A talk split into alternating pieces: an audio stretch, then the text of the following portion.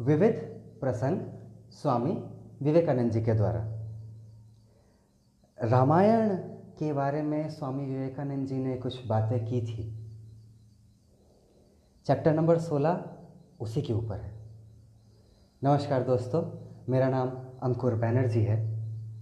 चलिए आगे बढ़ते हैं चैप्टर नंबर सोलह की तरफ़। रामायण पर स्फुट टिप्पणियाँ स्वामी विवेकानंद जी ने कहा, उसकी पूजा करो जो अकेले हमारा साथ देता है, चाहे हम भला करें या बुरा।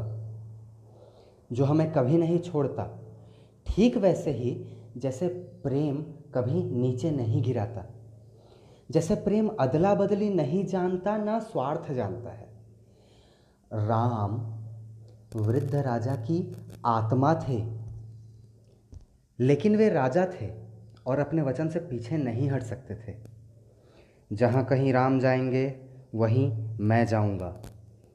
छोटे भाई लक्ष्मण ने कहा, हम हिंदुओं के लिए बड़े भाई की पत्नी माता तुल्य होती है। अंत में उन्होंने सीता को पाया, जो पीली पड़ गई थी और क्षीण हो गई थी। क्षितिज के नीचे अपगत चंद्रमा के कण के सदृश सीता मूर्तिमान सतीत्व थी। उन्होंने अपने पति के अतिरिक्त किसी अन्य पुरुष के शरीर का स्पर्श तक नहीं किया। पवित्र? वह तो सत्यत्व स्वरूप है, राम ने कहा। नाटक और संगीत स्वयं धर्म है। कोई भी गीत क्यों ना हो? प्रेम गीत हो या कोई अन्य गीत, कोई चिंता नहीं। यदि उस गान में कोई व्यक्ति अपनी पूरी आत्मा उड़ेल दे तो बस उसी से उसको मुक्ति मिल जाती है। उसे और कुछ नहीं करना है। यदि उसमें उसकी पूरी आत्मा है तो वह आत्मा मुक्त हो जाती है। कहा जाता है कि वह भी उसी लक्ष्य तक लक्ष्य तक पहुँचा देता है।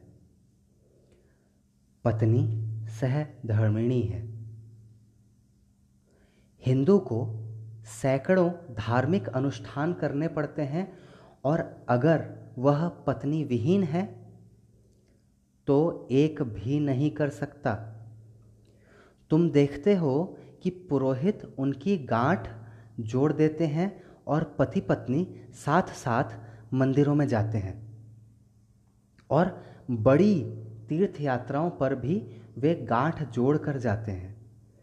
राम ने अपने शरीर का उत्सर्ग कर परलोक में सीता को प्राप्त किया।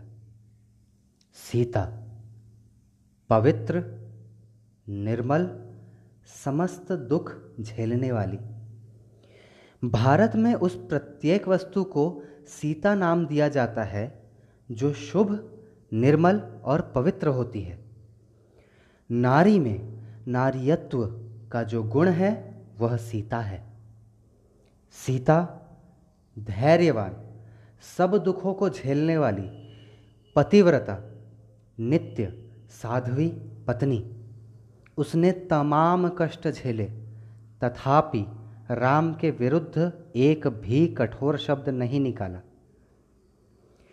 सीता में प्रतिहिंसा कभी नहीं थी। सीता, बनो।